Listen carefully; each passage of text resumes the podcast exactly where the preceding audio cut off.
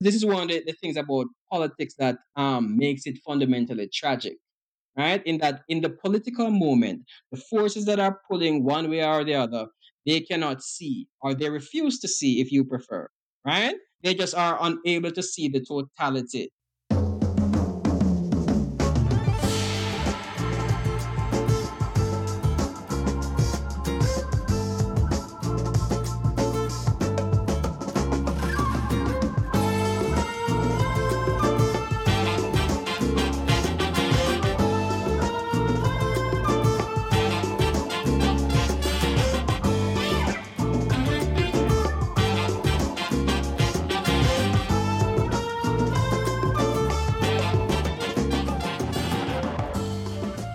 Well, hello, everyone. Thanks again so much for joining us here at the Interesting Times podcast. Um, it's great to be back, and we have an excellent show for you today, an excellent guest, Professor Greg Graham from the University of Oklahoma.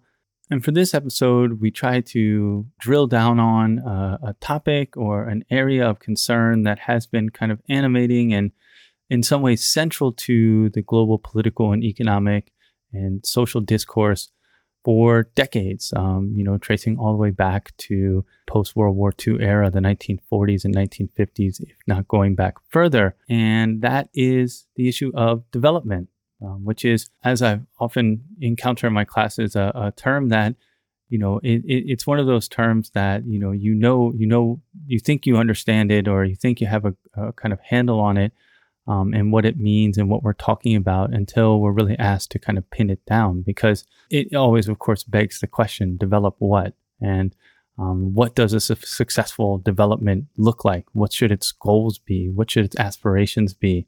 Um, what kind of end state or what sort of metrics or, or so forth are we trying to attain? And how do we think about that? And I think that question also leads to a really critical set of secondary questions. Why has, despite I feel to be kind of in on the part of many actors, genuine, earnest efforts to take on this topic and um, address the question of development and and improve the lives of people around the world. Why has it not borne the results that were, were dreamed of or imagined all these, all you know, at the very beginning, um, over a half century ago. And you know, this is again a question of how you want to parse things out. I mean, you have like kind of um, broadly speaking, I'll just use him as an avatar, like this the Steven Pinker view that like things are really getting better, and we look at the reduction of extreme poverty and you know the amount of people living on less than two dollars a day and and so forth, and um, you know health outcomes have been improved, and it, it always is a question of the, the data doesn't speak for itself, right? And and it's a question of how when that goes back, well, how do we measure what what do we mean by improvement? What's an acceptable level um, of resource distribution or in terms of people's lives and well-being? And on the one level, you have that view, right? But on another level, there's a there's a whole host of, of thinkers and and even policymakers in this area who still see, um, particularly places um, in sub-Saharan Africa certain places in Southeast Asia, um, certain areas of South America, um, where we see um, widespread poverty, uh, lack of access to basic resources, and lack of access to food.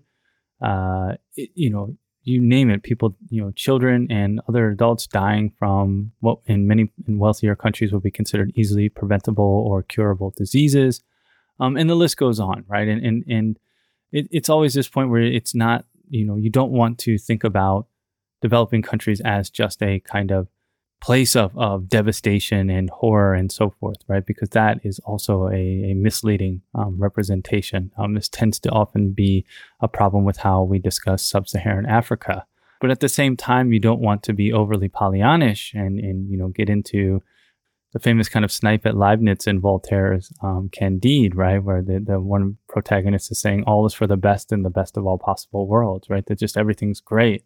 Um, when clearly we are still living in a world of substantial um, uh, economic inequality um, in the terms of the basic lives and outcomes we can expect for someone born in somewhere like the United States or Germany versus someone born in, say, um, Mozambique or Cambodia or, or, other places. And that that is a that is also an empirical reality where we're talking about life expectancies often, you know, differences in life expectancy in, in the terms of decades, right? Um, if we think about how much we might have enjoyed 10 years or 20 years of our life, um, that is a massive issue um, that, um, despite all improvements, continues to persist.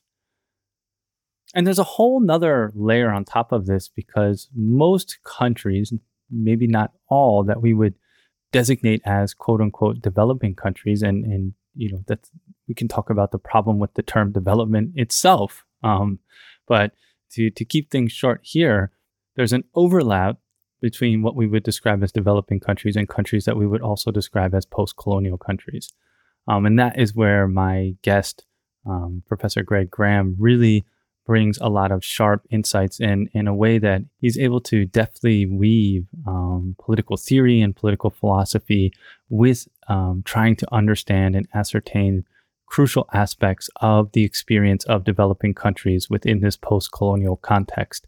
Um, and as we're going to see, and as is the title of a recently released book on the topic, um, he uses the dramatic motif of tragedy as a way to try to understand and appreciate um, efforts to um, improve conditions within these countries and then also the consequences of those efforts commonly if not almost always coming far short of expectations. So i'll leave it there because i, I don't want to you know we, the discussion really digs into this so that's just to give you an idea of where things are going as I hadn't talked to um, Professor Graham for quite a long time, um, we traded messages over the years, um, but we haven't had like a good sit down discussion for for quite some time. Uh, our dis- our conversation went quite long and, and ran the gamut of, of quite a few issues.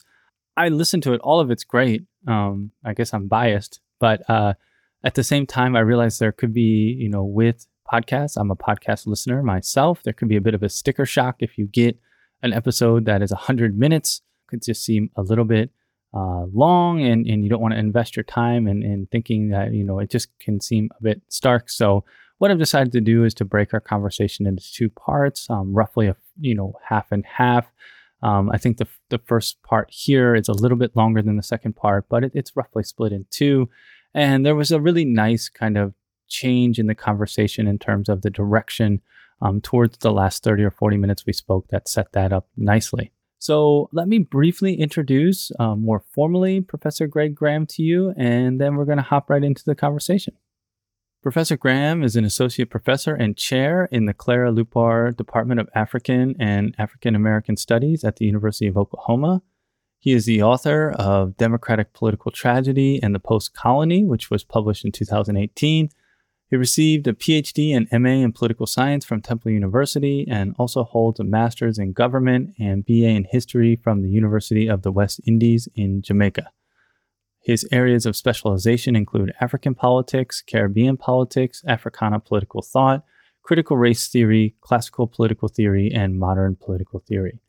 Um, so, as you can see in his background and what he studies, um, Professor Graham just brings a really unique ability to kind of put theory in conversation with our understanding of real historical and contemporary events in a way that, um, as someone who's in this business, is is quite unique, um, I can say, and and quite rare. And he he does it in such a compelling and fascinating way. So, for that reason, let's uh, hop right into the conversation. Uh, please keep your eyes out for part two, which will probably be out in about a week. And then we'll be taking a little break throughout August here at the Interesting Times Substack. Um, but we'll be back with new essays and um, a few new podcast guests that I'm quite excited to have on coming in September. So thank you so much, as always, for supporting the show. Please pass the word around if you like and wanted to share what we're doing with others. Thanks again, and let's get to the conversation.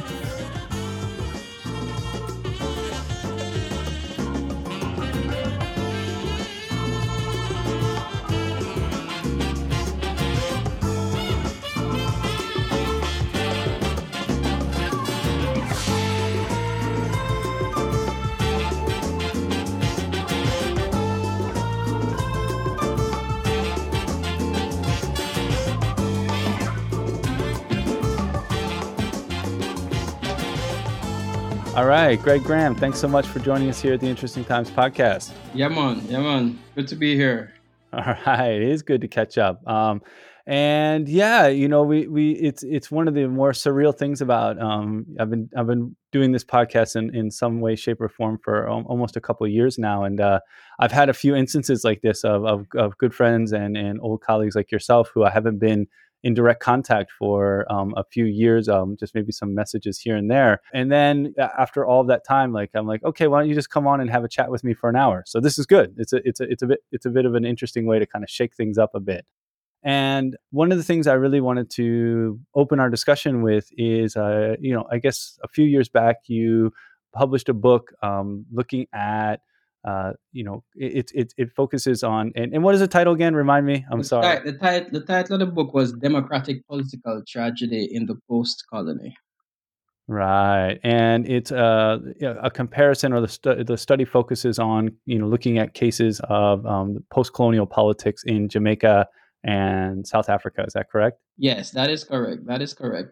Um, so the book the, the, the, the book was based mainly, you know, it was mainly based in um in based with in terms of studying Jamaica, but you know, um, there was a strong focus as well on South Africa for comparative um for for, for, for comparative purposes.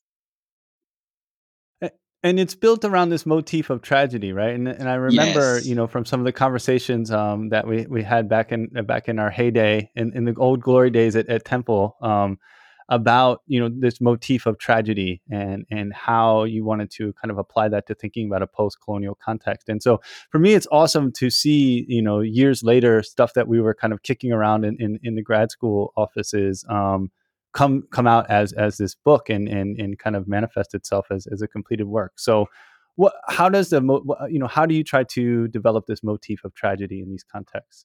So um what I what I what I sought to suggest, um, you know, in the book, which, as you know, was originally um, my my dissertation from our time at at, at, at Temple.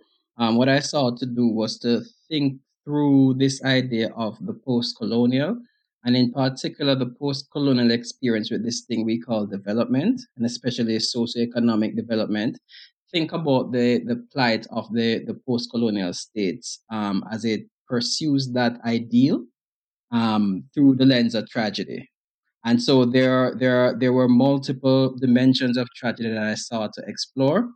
Um, and you know, in the Jamaican case, I zeroed in on the tragic figure of a fellow called Michael Manley, and I sought to juxtapose him against Nelson Mandela because what one observes is that in both the instances at Jamaica in the 1970s and South Africa after 1994, um, there is this attempt to, you know, pursue national development at a rapid pace, and there is a thwarting of that effort. But at the center of the effort are these iconic figures, right? So in Jamaica, you had Michael Manley, who was the son of um, Norman Washington Manley, um, one of the earlier leaders in, in, in, in Jamaica, one of the, one of the, the, the stalwarts of the post-colonial movement, um, the independence movement, I should say, in Jamaica. And Michael Manley, when he comes up on the scene, he makes a turn towards socialism, right? Um, more specifically, he becomes an advocate of what is called democratic socialism, which was really um, a sort of Fabianism that came from his father's influence. And that Fabianism, when it emerged in Jamaica's history, was actually meant to deliberately offset the more Marxist Leninist understandings, uh, um, influences in the uh, in from the socialist currents that were in the country. But Manley attempts. so to, greg oh, can i hop in for a minute can Yeah, you sure, explain sure, what sure, fa- sure, sure. for for our listeners could you t- just give a brief description of what fabianism is So Fabianism is a form of socialism that um you know it was is popular in Britain that sought that seeks to well in its time one of the things that it sought to do was to reconcile the the desire at the heart of socialism for equality and so on and the upliftment of the poor and the upliftment especially of the of the working class to be more specific about it reconcile that with um the aspirations of capital if we may, if I may put it, if I, if I may, if my if I may describe it as such. So the aspiration by the aspiration of capital, I mean, of course, you know, um, the interests of captains of industry and the interests of the state also in capitalist pursuits. So how does one reconcile these things? And so it is a more, I guess, from a certain point of view, one might see it as a as a mild sort of socialism, um, for want of a better way of putting it. Um, and then of course the Marxist um the Marxist understanding of socialism is a more fundamental transformation in the material relations in society, um, in the question of who owns the means of production, etc. It's a more fundamental revolutionary sort of transformation that is envisioned um, when they think about the socialist state versus the Fabianists who, you know, they will be more accommodative of, um, of, of, of, of, capitalism. Um, and so what what happens then is that um, in the pursuit of, of, of, of that model um, in Jamaica, it, it, it, it, emerges first with the with Norman Washington Manley, who is Michael Manley's father. But in the 70s, which is the period that I'm concerned with in the book, Michael Manley once again evokes this idea of socialism as a developmental paradigm for Jamaica. And so their understanding of development, the People's National Party, the party that he was the head of, their understanding of development from that point on and their their model for development was you know articulated through this idea of socialism to the idea of through this idea of working with the people this idea of giving the people voice in the in the pursuit of development and of course they got the attention of the united states almost immediately because this was also the cold war context and so Mm. what happens ultimately um, is this story that you know I'm sure we all know from that period of the Cold War, where Jamaica in catching the eye of the US and the concern of the US. Um, there is, for example, we're told um, this attention that is given to them by Henry Kissinger, um, who at the time becomes displeased because, in the, over the course of the 70s, because Michael Manley decided that he was going to raise a tariff on bauxite. And bauxite Mm. produces aluminum. And Jamaica was one of the United States' chief supplier of aluminum for the making of aircrafts and so on. And so when Jamaica makes that move, Kissinger, we're, um, the, the history tells that Kissinger was upset and actually visits the country, right? Um, Mm. ultimately, what happens is that by 1980, we have a general election in Jamaica, and Manley is, you know, voted out of office. But that election is actually accompanied by extreme, you know, extreme acts of violence, you know, um, hundreds of people, you know, um, dying over the course of their campaigning to, um, to the point of the election. And there is this general effort to destabilize the country. And, you know, the, the understanding back home, the popular understanding is that that, that endeavor was undertaken by the CIA, which of course to this day there is the, the, the, the denial of that whole their own involvement in that in that in that episode. But generally though, um, there's this thwarting of that effort. Mm. So Right. Well, in two, Mhm. I mean, you know, uh, correct me if I'm wrong, but if I, if I remember cor- correctly, and and um, you know, forgive me um, because this is probably something that um, almost every Jamaican and, and particularly Jamaican scholar, um, uh, you know, wishes to uh, avoid. But I'm only inserting it in here because I think it's a relevant part of the story you're telling. Mm. That election and that kind of violence was the context for the um, rather well-known concert put on by Bob Marley and the Wailers Yes, yes, yes. where he yes, brought yes. Michael Manley and I forget his rival, Edward Edward, rival. Edward Seaga was his rival. Right, and Bob Marley brought them on stage and and made them shake hands. So Yes. I, I'm only bringing it up because it's relevant. Because I'm sure, again, the, the last thing any Jamaican intellectual wants is somebody saying bring in Bob Marley to the discussion. no, no, I'm no, no. only bringing it up because it's relevant. No problem, no no problem, because it, it, it actually it actually gets to an important dimension of the tragedy I wanted to make the case for. Because um the opposition leader at the time, who became prime minister in 1980, Edward Seaga, um, he represented a view of the destiny of the country, of the welfare of the country as well, um, from the point of view of a particular understanding of political economy. Okay? In short, a very capitalist um, understanding of political economy. Um, and so, what you have then is this tragedy where, on the one hand, you have one understanding or one claim, if you want to put, think of tragedy in, in, the, in the Hegelian term, you have one claim um, for which national sovereignty and true independence is paramount. And so, the people on the, on the, on the left, on the Jamaican left at the time, they would be suggesting that of, of the utmost importance is this question of self-sufficiency, of national pride, of national sovereignty, right? And then on the other side, on the right, which Edward Seaga represented, um, for them, what was paramount was this question of political economy. How do we balance the books? How do we pay our bills, right? How do we pay the bills of the nation? How do we, you know, build hospitals and pay people, etc.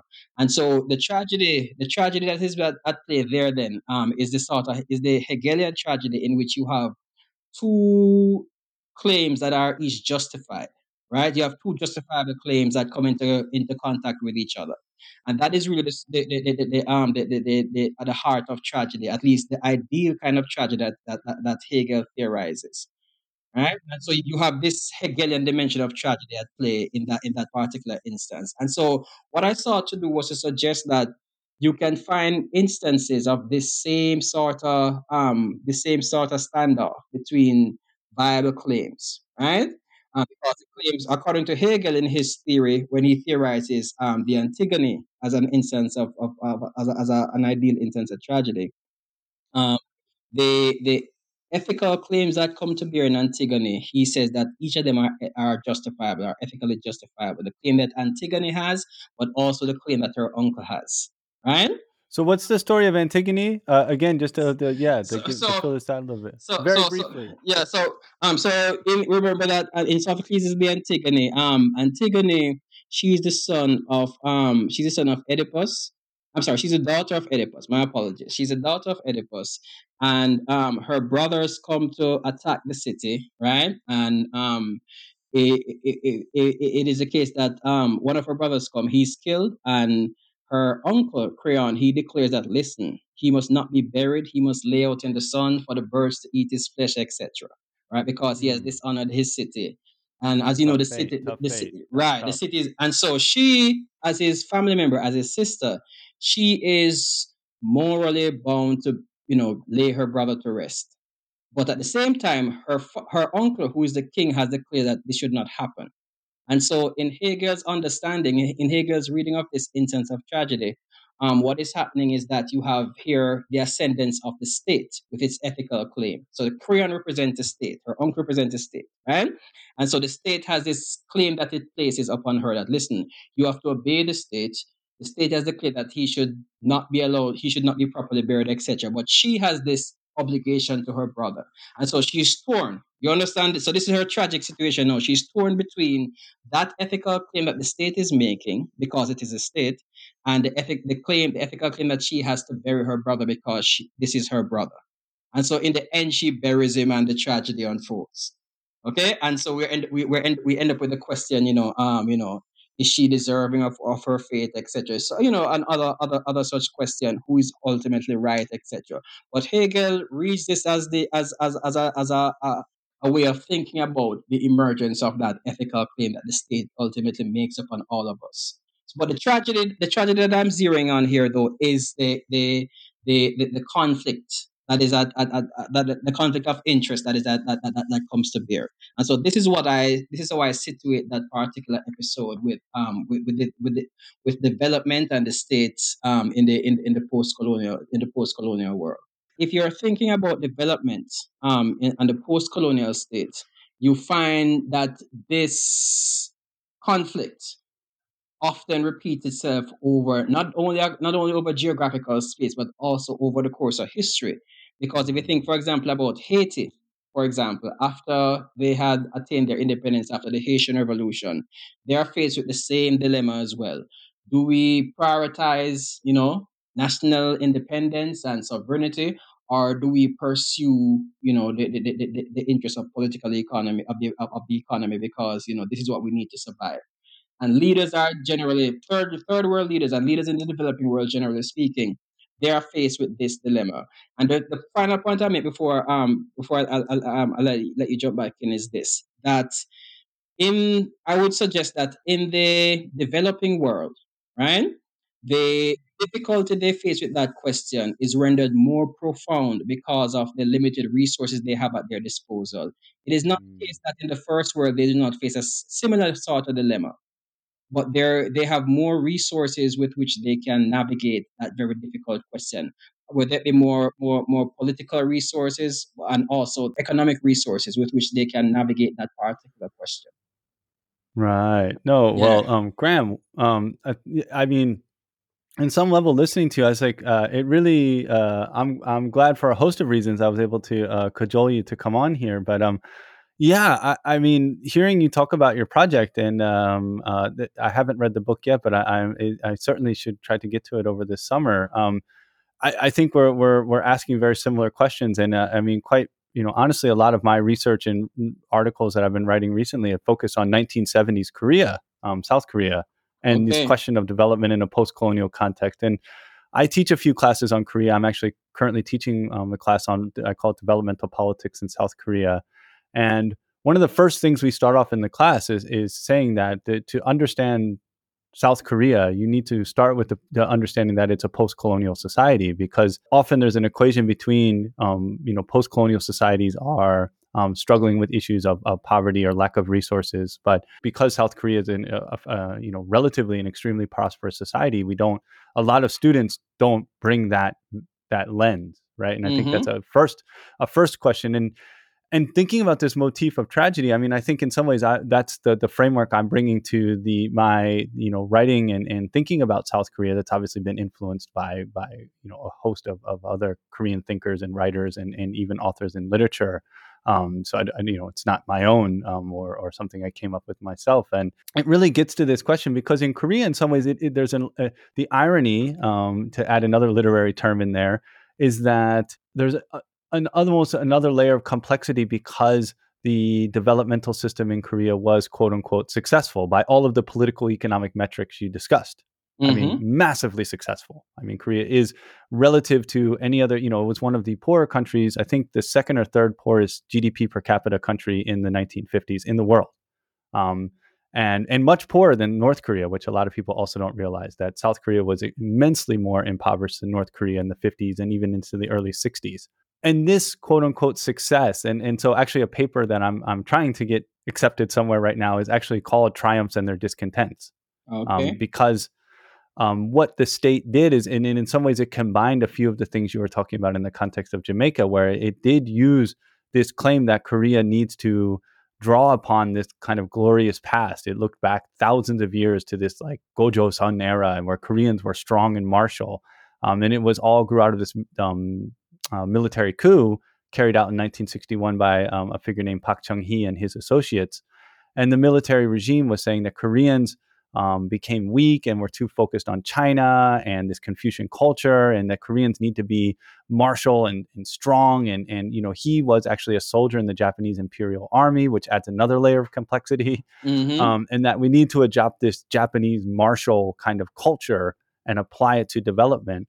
And his vision of development was basically the militarization of society, the the, the motif of total mobilization, right? Okay. Mm-hmm. Taking taking a wartime motif of total mobilization for the goal of sovereignty, for the goal of national redemption, for the goal of of overcoming um, economic and political kind of weakness, right? Was what's like so. In some ways, it was this, and and even like you know, as the Park regime carried on, it he ruled for about twenty years before he was assassinated in 1979 you know, it was carried out in this motif of um, um, Koreans are too negative thinking. I mean, so it, it was Mm. as much about. So the interesting thing was it, it had a lot of political, economic, technical things in terms of the government, con, you know, trying to control industrial investment. You know, so it had this interesting mix where the state used investment to direct industrial behavior, but it didn't directly control the companies. The companies were still private profit-seeking entities, but the, the the state used its control of investment to push them in certain directions it, it saw as necessary for its developmental goals.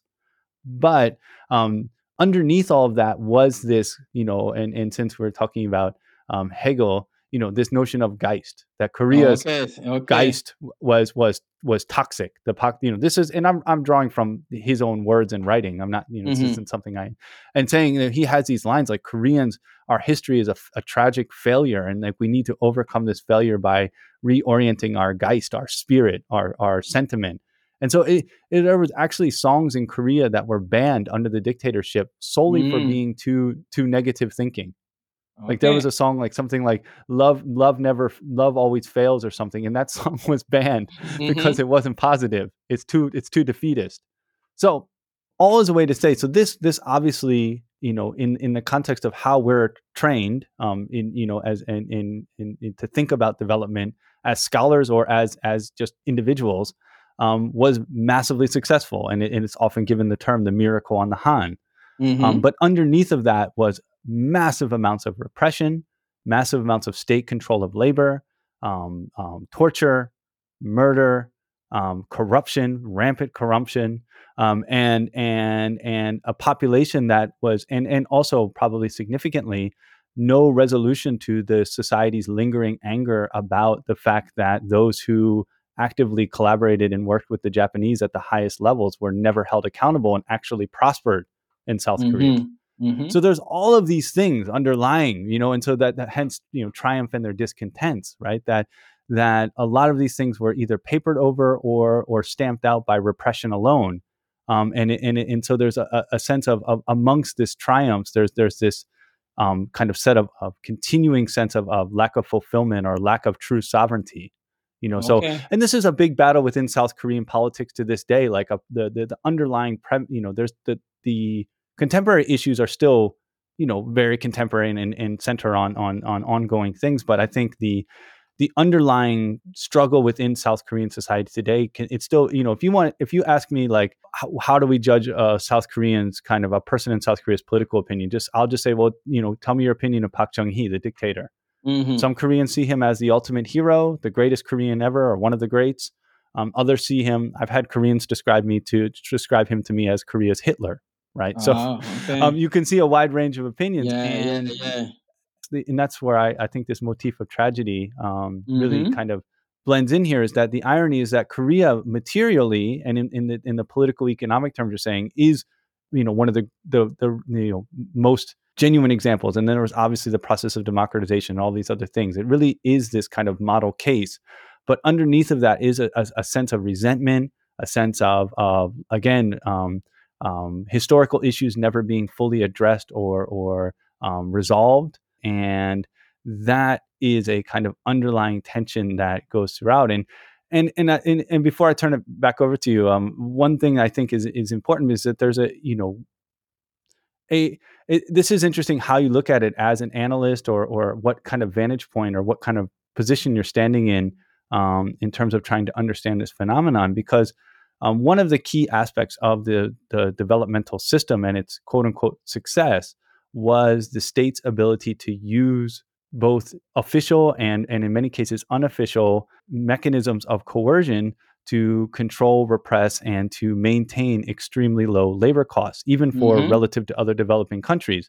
And that low labor cost led to um, higher competitive, you know, nature for the Korean exports, and those export revenues were used to kind of funnel back into more investment. So for for some development analysts, this is brilliant. If you put it in the technical language, Korea's low labor costs, or it's often quoted hard worker, hardworking mm. labor, mm-hmm. to describe people who were basically coerced into working long hours in, in some horrific and dangerous conditions. I mean, Korea had one of the highest rates of industrial accidents accidents in the world. Again, even amongst developing countries um, low wages and so forth, that technically was a you know a, a, success in terms of generating higher profits and margins on these eh, exports um, and making Korean exports more competitive. But underneath of that was really brutal stuff. Yeah, waterboarding, yeah. torture, imprisonment, blacklisting, you name it. Um, you know, if you if you even and and the government had a mass system of domestic surveillance mm-hmm. right? Where where there was thousands of agents. Like you you could go to the bar and like be talking to your buddy and oh yeah, Park Chung Hee he sucks. Like I hate this I hate this system.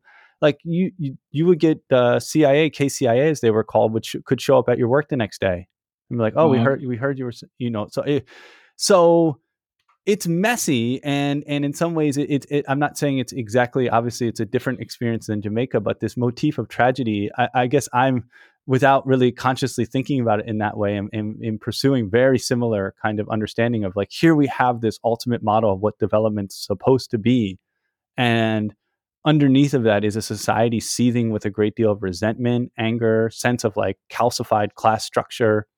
Um, Mm-hmm. So, you know, and, and I don't want to be like too much of a downer and, and I don't want to deny the significant improvements to Korean people from, you know, the 50s and 60s to my, you know, my mother, my mother and father-in-law grew up in the 50s and 60s in Korea and people starved to death and it was really tough. So I, I don't, I, it's on the one hand, I don't want to minimize that or act like, oh yeah, no, this is, you know, nothing happened. I mean, there's been these dramatic changes, but at the same time, you have a society at present that again is, is, is, is quite, especially among younger people, feeling that it's an, it's a certain emptiness.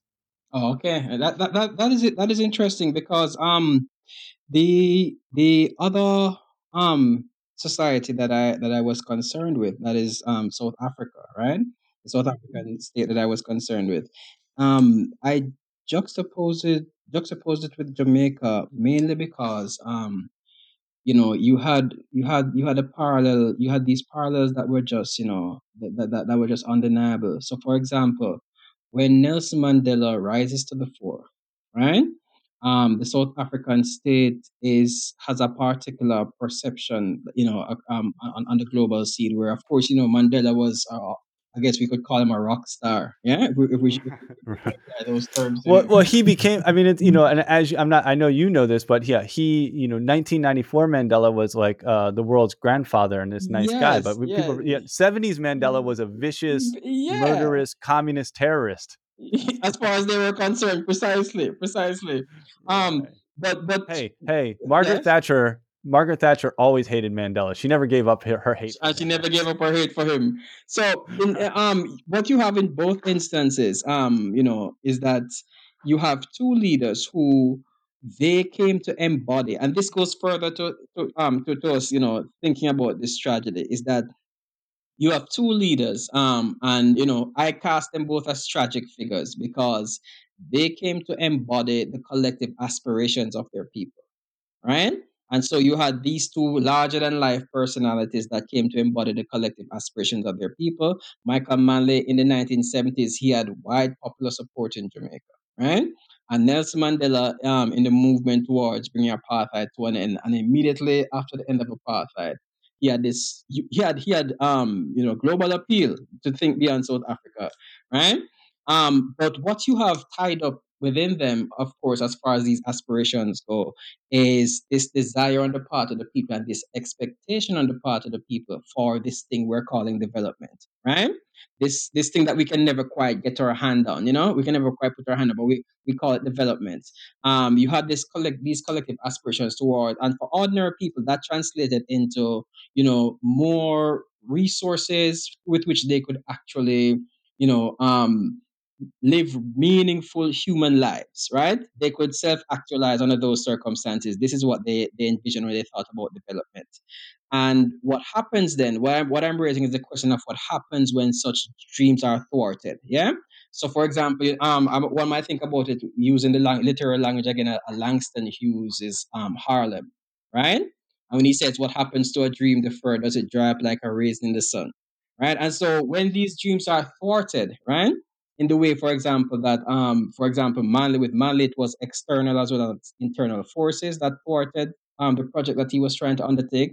But also, in the case of Manley, you had the tragic flaw where he actively, there's a moment in which he actively um, declares to the people who are following him and who are, you know, who are who are who are who are listening to his every word that he declares that a famous speech at the national arena in Jamaica when he says that the mold, the um, the whole theme of the speech was that we are not for sale because the country was running out of money.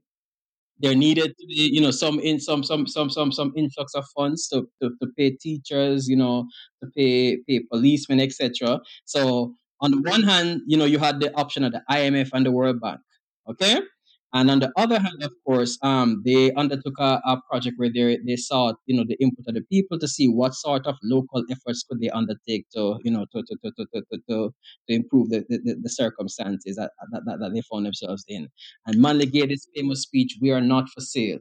Well, it turns out that while he's giving that speech in that same context, he's actually secretly meeting with the IMF. We're told.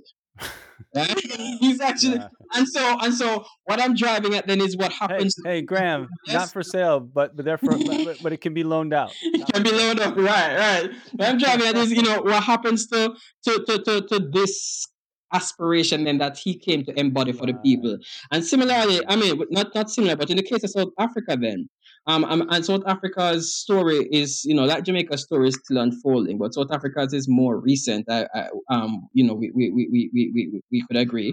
Um, and but what happens in the case of South Africa then is that you know, um, after Mandela, of course, you know that they pursued a set of neoliberal policies that were supposed to bring rapid growth and though that rapid growth never really came in terms of the kind of growth that actually impacted the lives of ordinary people in South Africa, right?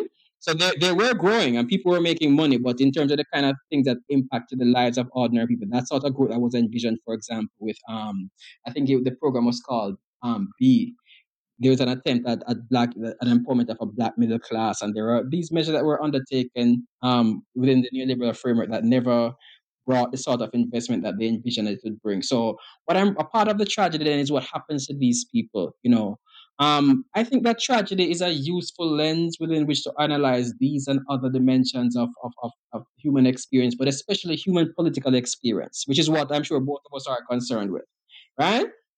um, both of us are concerned with this question of, of human experience, especially the experience with the state right? And and in the history, in the in the in the origins of tragedy, um, at least the Western Western understandings of tragedy. Um, you know, you think about, for example, ancient Greek tragedy to be um as a, as a starting point. There, if you notice, it's it's mainly around the question of the state. There are always people who are linked in some way to this question of how we conduct human affairs at the highest level.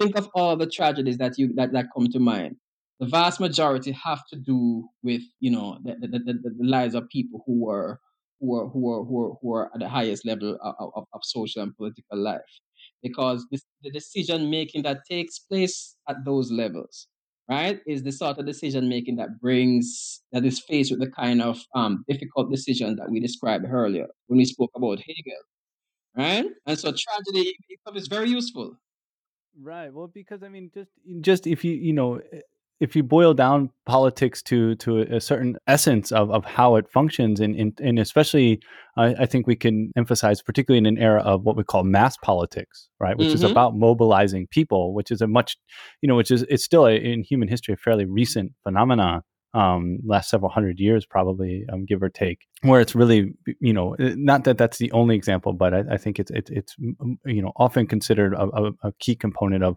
what we call quote unquote modernity is, is this um, onset of mass politics. And in an era, in a, in a functioning of mass politics, I mean, the, the rhetoric needed to excite or bring about a, a kind of critical mass of, of support um, mm-hmm. often requires a, a, certain language and a certain emotive language that will net will almost you know inevitably, hence the, the tragic component, um, fall short.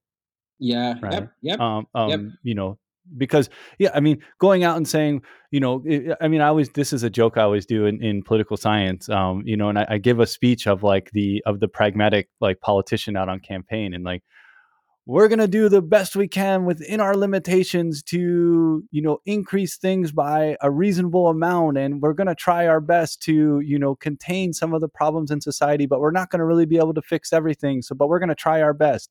Like who votes mm-hmm. for that candidate? Yeah yeah you I know what you're saying yeah yeah i mean so you know you have to go out and and i think i'm not I I try to be sympathetic to the to the politician, um, you know, to some extent. Of course, uh, you know, a lot of them are just horrific scumbags and and and, des- and deserve our derision. But even I think even and hence the tragedy, even a good person, um, mm-hmm. you know, be they conservative or, or left or, or what have you, even if they're they're really a good person, they're going to find themselves that they're going to need to say certain things to win power and then do different things when they are. And and, and I think Machiavelli, I mean, identified this problematic yeah, 500 years yeah. ago. Yeah, You know, and and uh, also also um there are we have to I think we have to appreciate that there is this um element of political life that makes it so that in the end because you're making decisions around complex human affairs right? Mm. You you you're you you you're probably not going to come out at, at, the, at the other end as as as pure, if you want to define it as such as when you went in, right? At least, and even if you come out pure in your perception of things, there are always, you know, it, it is going to be that others are going to perceive you as, you know, being somewhat, you know, I don't want to use the word corrupted, but being somewhat impacted by the situation you find yourself in, in terms of as a, as a leader along the way. Yeah. Um, and, and I, also I think you know as we think about both you know think about you know for example your concern um, with with with that piece of um, Korea's history with development you know and think about it alongside you know um, what I was discussing earlier within this paradigm of tragedy. Um, one of the things about the tragedy tragic framework that I raised when I evoked Hegel, which as I do in the text, because Hegel is my main source. Um, but there are other there are other elements of tragedy that I draw on, for example, because I do draw on the, the post colonial um, understanding of tragedy that you know comes from Fanon. But from Hegel, though, and in some ways, Fanon does you know evoke Hegel along the way as he develops his own ideas. Um, but for, for Hegel, and you know, in this case, I, I should say then as, as well as Fanon, what you see is that a part of the tragedy um, is that the people who are caught in the throes of making these decisions, right? Let us say the people who are pulling in different direction in the context of the post-colonial state. On the one hand, if you recall, one group is prioritizing as as as as correct and as paramount the interest of national sovereignty, the interest of you know uplifting the poor, etc. And the other group is pulling in the direction of a very limited understanding of, of political economy, which is rooted in, in what we, we call today neoliberalism. Right? So Mm. it's Edward Seaga, for example, he was actually influenced by Margaret Thatcher and Ronald Reagan directly. So much so that when he won the election in 1980, he came to see Reagan, you know, and even before 1980, he was in the United States, um, uh, in a meeting with senators and so on, because America essentially was deeply invested in, in his ascension to power. And so he Mm. came to the US and he famously had this interview where um, they asked him if he thought Michael Manley was a communist. And um, from I, I, I have not verified this, but it is said that he said he walked like a duck, he talked like a duck, he's a goddamn communist. Eh? Well- so just- to be fair, this is that's a, that's a um you know that, that that is really a story that was that was relayed to me. I have not verified it in terms of you know finding the interview, etc. But but Right. I just, I just wanted to say that a part of the tragedy, um, in the moment that it is occurring, is that these forces that are pulling in different directions, they cannot see the totality of the entire situation. And so Hegel, for example, he sees himself as the philosopher who can look back to see the totality of the situation, right? But in the moment, this is this is this is this is one of the, the things about politics that um makes it fundamentally tragic right? In that, in the political moment, the forces that are pulling one way or the other, they cannot see or they refuse to see, if you prefer, right? Um, they, they, they just are unable to see the totality that they're both relevant. Um, you know, and, and so that is a part of what makes for the tragedy. So if you think, for example, about for example, um, the the, the, the demise of the state, right? Mm. And notice, for example, in this part in this country, people are talking about you know the the, the, the whole you know the, the, the destruction of democracy, etc think about the fact that the people who are pulling in different directions, they are so dug in in their particular position, so interactive in their particular positions, that they do not see the validity of the claim of the other side. And that is what Hegel a critical element in in, in, in, in, tragedy. And well, to throw uh, another element because it, it came up in discussion I had with a colleague of mine that's going to be up um, hopefully in, in you know a little bit of time after this recording. I, I brought up the the figure of Max Weber and this idea of that a lot of modernity to, to use that word again is facilitated by us kind of finding roles and like in like identifying roles and falling into them and i think Mm-hmm. um, in some ways that's that kind of view of and i think weber saw this in terms of bureaucracy and professionalism and and, and so forth um, and I, I think increasingly though that's how we are also coming to identify ourselves and how we interact with with the realm of politics right that Mm-hmm. it, you know and, and people use the term identity politics and, and in some ways that w- i think they're channeling knowing or unknowing um, if you pardon the kind of uh, similar motif um, of of you know Weber you know rather than having some objective rational understanding of of the world we identify roles that we try then to kind of comport with and, and Mhm. fit into um, and that can and i think that's something that's really been transformed by this kind of collision of of social media and politics and like how politics is just you know rather than being a, a an important but you know one part of a of a, of a, a kind of wider life and existence is now folded into everything and is a kind of you know encompassing identity. And that makes things even um, you know politics has always involved certain intractable issues. And that's something i always think about. What i always say with students what is democracy? It's it's a way for like drawing lines on issues that have no firm kind of you know mm-hmm. these kind you know where two things are in conflict. Democracy is, is a mechanism for like you have to settle it you have to make a decision. So here's we're going to draw this line is it's somewhat arbitrary but at least it can have some legitimacy. And i think if people kind of if it, if it takes on if it subsumes people to such a level that their kind of core identity is invested in it um, it, you know, to again turn back to this tragedy, the tragedy is that it, in some ways, democracy, that's what it's supposed to be, is people caring about these things. But mm-hmm. the irony is, if they care about them in such a, a, a, a kind of deeply way that's so bound up with their own personal identity, it makes drawing these lines impossible because there's no give. You know that we, yeah, we kind yeah. of, you know, eh, like the you know the metaphor of like the you know in some ways the the rod that has some bend is is stronger than the one that is is kind of firm. Yeah. Yep. Yes. Exactly. Exactly. So I, I want to circle back um, to this, you know, because we, we both kind of use a similar euphemism. So I think we're, we're, we're, we're sharing similar kind of um, ideas here about this. We always say so-called development or quote unquote development. Mm-hmm. One of the things, I think it was Colin Leys um, in his book he wrote on on kind of the emergence of development theory. It's an older book written in the 80s, but I really think it's, it's quite insightful. And one of the ways he puts it is that it was in some ways in, envisaged as like a rediscovery the status of colonial societies or, or emerging post-colonial societies and the and the, their lack of resources, their their political problems, the tensions between ethnic groups, if we if we look particularly in societies in sub-Saharan Africa, were rediscovered and in some ways that process as, as he called it rediscovery was a mechanism for disconnecting the behavior of countries like Belgium or France or or England from these problems like oh now we're yeah. finding oh these societies are like they're a mess oh and oh how what, how do we fix this mess development and yes. it, it's a somehow trying to break the clear causal connection between the the problems these societies were facing be it in again jamaica or india or pakistan or zimbabwe or, or what have you with the direct effects of colonial politics for the you know that lasted decades or for centuries. Development kind of emerges out of that as a kind of salve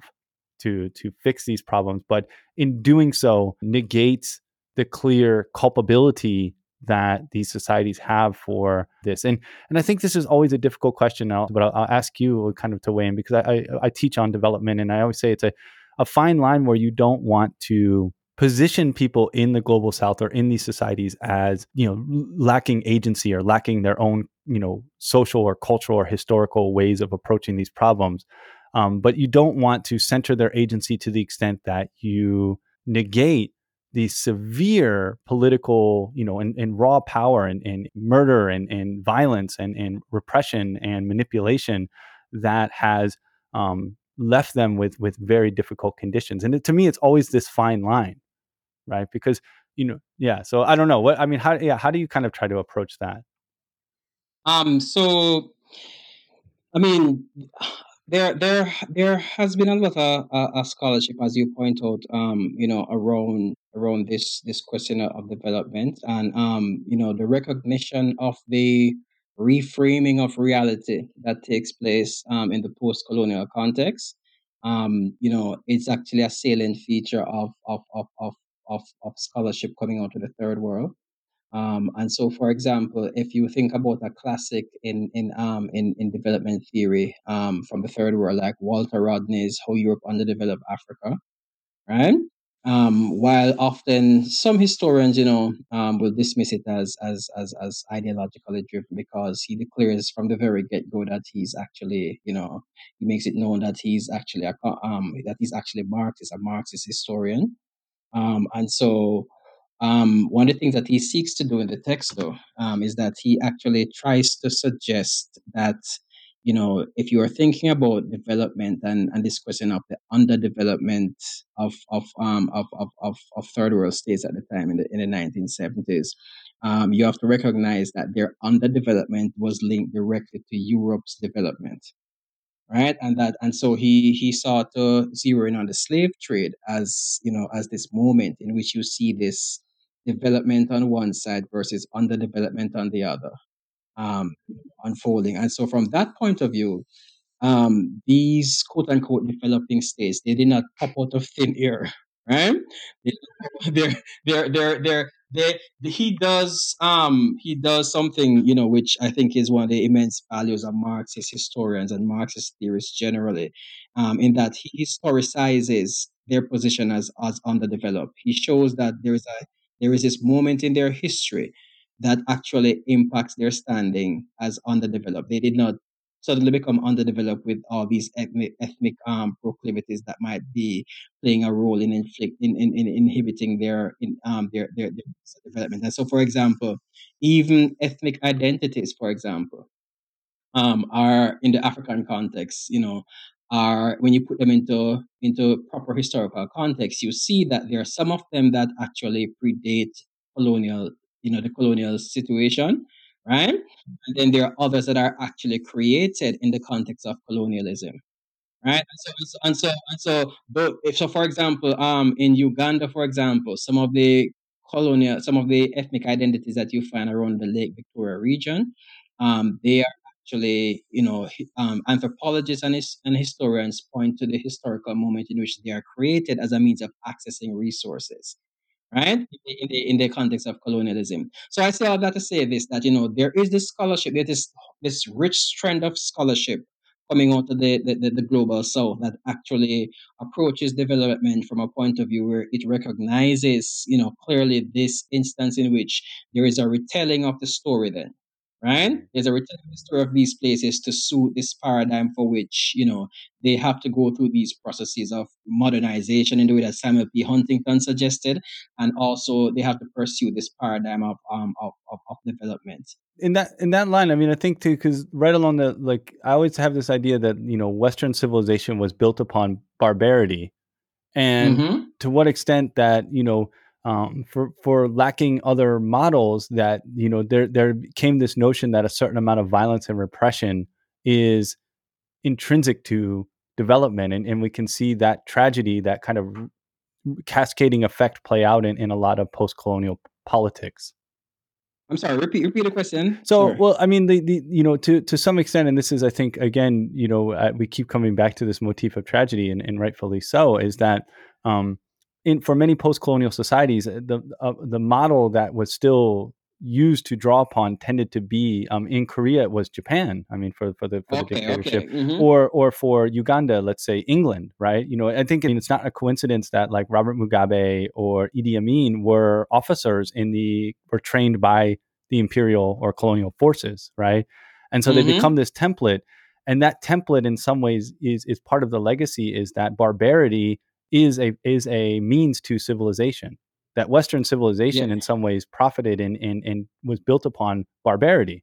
You know, just rote Mhm. violence. I mean, thinking about the Belgians in the Congo and you know, and and that for people who are drawing from those lessons, it, it in some ways um, justifies or legitimates a certain amount of violence and barbarity in the in the pursuit of, and I can see that in Korea for sure. Yes, yes, yes. Um, so there is this, there is this, um, there's this moment in a book called The Wretched of the Earth, written by Frantz Fanon. Mm, Um, this moment that comes at the end in his conclusion, where one of the things that he was trying to do, um, was that he was trying to, because he was actively involved in the, he was originally from Martinique in the Caribbean. right. Um, he was actively involved in the Algerian War for for um for, for independence, right? And he actually just a, a quick history. Um, in the end, he um he he passes away in the United. He dies in the United States. Mm, Um, when he came to seek um he came in to seek treatment for for leukemia that he had developed. Um, by that time, of course, he was wanted by the French and so on. So when he came here, he was actually held on to by the authorities and interrogated and all that, and he contracted pneumonia to complicate things, and he passed away. But mm. Now he was in a his trained as a psychiatrist. Yes, he was a he he he's a, he was a psychiatrist, right? Um, so in the Wretched of the Earth, um, in the conclusion to the Wretched of the Earth, he goes at lengths to really admonish his um, African brethren who were actually involved, actively involved in various wars for independence and, and struggles for liberation um, in the in the in the 1950s. And he really, 1950s and into the 1960s, he really impressed upon them the need to make a break with the European paradigm. Mm. Right? Right. And um, the, the, the, the sad thing about it all is that um, in the end, though, um, his pleas fell upon deaf ears because he saw in the European paradigm for development what he referred to as the death of man. right. Right? He saw it really as as as as as, as beleaguered, as plagued by, by by just death and the destruction of human beings. And so he was suggesting to them that they come up with new ideas, new ways of doing things. And if possible, um, to, to, to, to, to add to what he's saying, also new ways of thinking about development. Right? And so um, in the book, he actually makes some, you know, he makes some practical solutions as to what they could do to begin to actually move out of that way of thinking about what national development ought to mean, right? Um, and as, as I was saying, though, the sad thing is that in the end, they all, all of these states in the Caribbean and in uh, uh, on the African continent, in a across Asia and so on, they ultimately, you know, mi- um, try to mirror Europe as much as they could Right. um, to the extent that, for example, in Nigeria, if you remember Fela Kuti, Mm. right? Yeah, I do. Um, he has this, I he- yes, right, we, we- we- right. Right. He has a song called "Mr. Follow Follow," Right. right? He has a song called "Mr. Follow Follow." Mm. Um, and one of the things that he's getting at is the way in which they sought to emulate everything. Um, instead of coming up with their own paradigms, they sought to emulate everything that that. And um, I guess there is there there there is a I think there's a dilemma there. Um, you know, because if we think about um people who are caught in the in, in, in context in which they are colonized, in which they are oppressed and so on, it seems to be a pattern if you think about it, that in the end they end up mirroring um the system that dominate them. Right. Well, Right? well, we were talking about um, our, the old political theorist at um, Temple, or um, our former professor Botwinick, and I, I remember him one time. Like it was a line that always stuck with me. I think he was paraphrasing Nietzsche, um, but there was some line from Nietzsche that basically could be like seen as like, "Be careful how you choose your enemies, because you'll start to Yes, you'll start to yes mimic yes them." yes yes yes yes. And then um you you you actually have you know people people um like people who actually you know say things that have said things that are that, that are you know to the same effect. So for example there's there's a there's a saying that i think came from originally from rousseau jean-jacques rousseau um where he said the problem is with man is that he was once a child and a lot is tied up in that you know the psychologists will draw a lot from it from that simple simple statement um, but if we think about development and so on, um, one of the things that comes out of that particular idea that the problem with man is that he was once a child is that the things that are impacting you in your development into maturity, right? They're still going to be with you when you do get to maturity. Right, and so and so, I guess one one of the, one of the, I, I'm saying all this to suggest that one of the, the dilemmas of the human condition right? Is that we are historically situated at all times. We are historical, you know, we are, we are, we are beings of history. Right. And there's a, there's a degree of difficulty with actually radically breaking with these sort of histories. And so to return then to the post-colonial situation, right? Um, and to, to, to bring once again Fanon into the mix. Fanon observed um, in the colonial of the colonial situation, he theorized it as a as a Manichaean world, right? And Manichaeism, of course, was this um, religion that, that emerged out of what is today Iran. You know, back then it would be like Persia, right? Um, and it was a religion that, for which, um, just to give a bare bones account, for which the idea of good and evil, dark and light were actually perceived as real things in the world. Okay? And so Fanon saw the colonial situation as an instance of a sort of social Mani- Manichaeanism in which people embodied certain values. And so, from the perspective of the colonizer, they were the embodiment of good. And from the perspective of the native, I'm sorry, from the colonizer's perspective as well, the natives were the embodiment of evil, right? Right. They represented the embodiment of evil. And there's a lot that can be gleaned from just that simple perception. But the point Fanon is getting at, though, is that when you get to decolonization, and this is where the Wretched of the Earth is actually um, a, a very, a very, um, a very, very, you know, profound text. At the beginning of the Wretched of the Earth, when the colonized subject thinks about decolonization, thinks about you know entering into a post-independent, a post-colonial world, right? Um, they think of that development as simply flipping the society on its head. And so you see Fanon suggests things like when he gives you snippets of how they're thinking about the world, snippets of their consciousness. They say, for example, the last shall be first and the first shall be last. And so they imagine decolonization as simply flipping the society on its head. Mm. In that process, right? In that process, then they have embraced the paradigm of the Manichaeanism. Right. You understand? Mm, so, so the they have not they have not escaped the paradigm that dominates them. They have simply flipped it on its head. And so, when you get to the decolonize, the context of decolonization, that Manichean understanding of things remains. And so, as an important component of that, you have extreme acts of violence, you have repression. The same sort of repression that existed in the colonial situation right. is now being deployed by the people who were formerly colonized, right? And they deploy it, you know, um, with the same degree of brutality as as, as a degree of brutality similar to that which which it was deployed against them during colonial times. But now leaders deployed, for example, towards a particular ideal, an ideal, for example, of development. Yeah. Right. Well, that I mean, that is almost that's exactly kind of i mean in some ways in korea it was almost quite like quite literally one to one like the very mechanisms like what what you know, one thing the Japanese colonial system did was built what we would call a quote unquote modern kind of bureaucratic state.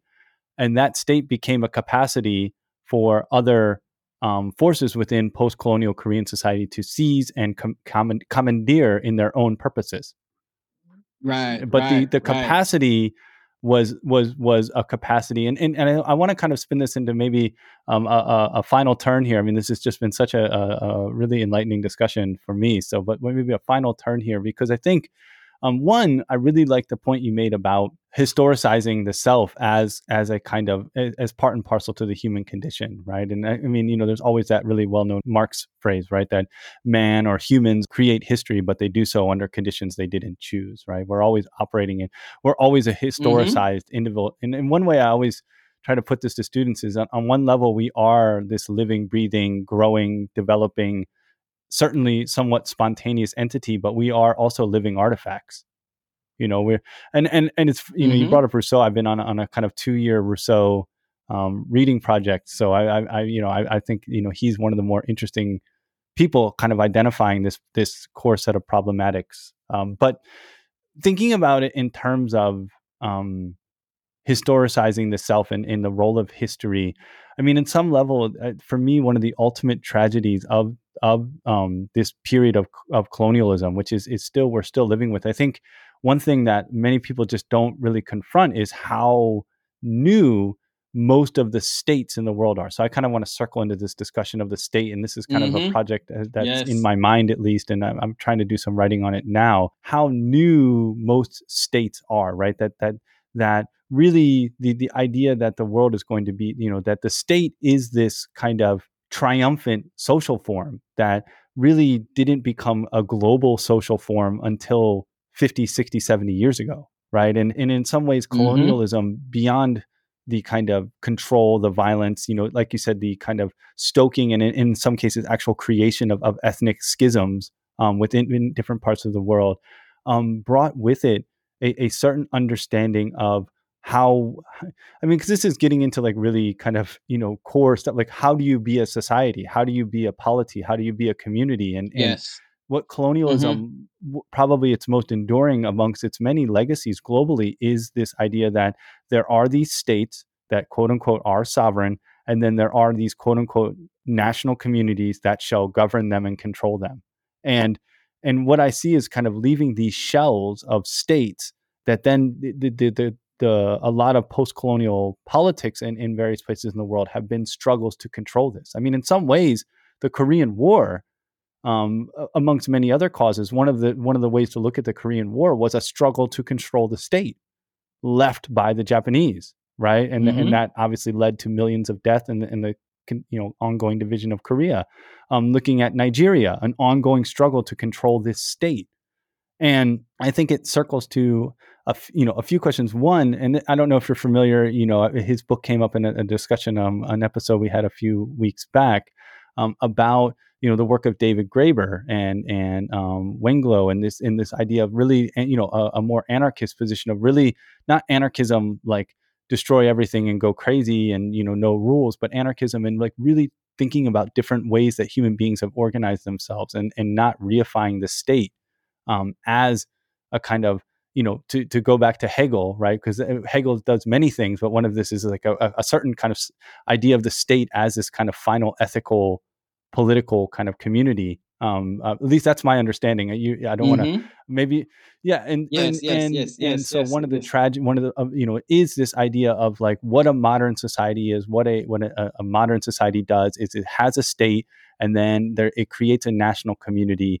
to um, be the kind of geist or the soul of this state like you know it's kind of or hardware and software or however and and, and it creates this template that is um, as Fanon pointed to, was was you know, I mean, I, guess there's that term necropolitics, right? It's just a politics of destruction. It's a very destructive way, and and um, it's not just in post-colonial societies. The state system is is obviously in terms of global global environmental issues and, and a whole host of wars.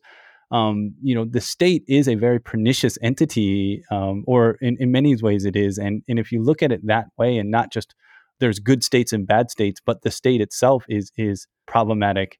Um, I think it, it adds another in, in the in the post colonial order as you're talking about in the system. It that you know the state was just uh, kind of taken as a as a given starting point, and it, and in some ways that structured in, in in profound ways the nature that post-colonial societies engaged with politics locally and, and, and also globally. And, and, and, and also globally much... yes yes it, yes it, it, it, it did have that effect upon them because this became the paradigm you know um, the way the, the, the only legitimate means of organizing politically to interface with the rest of the world.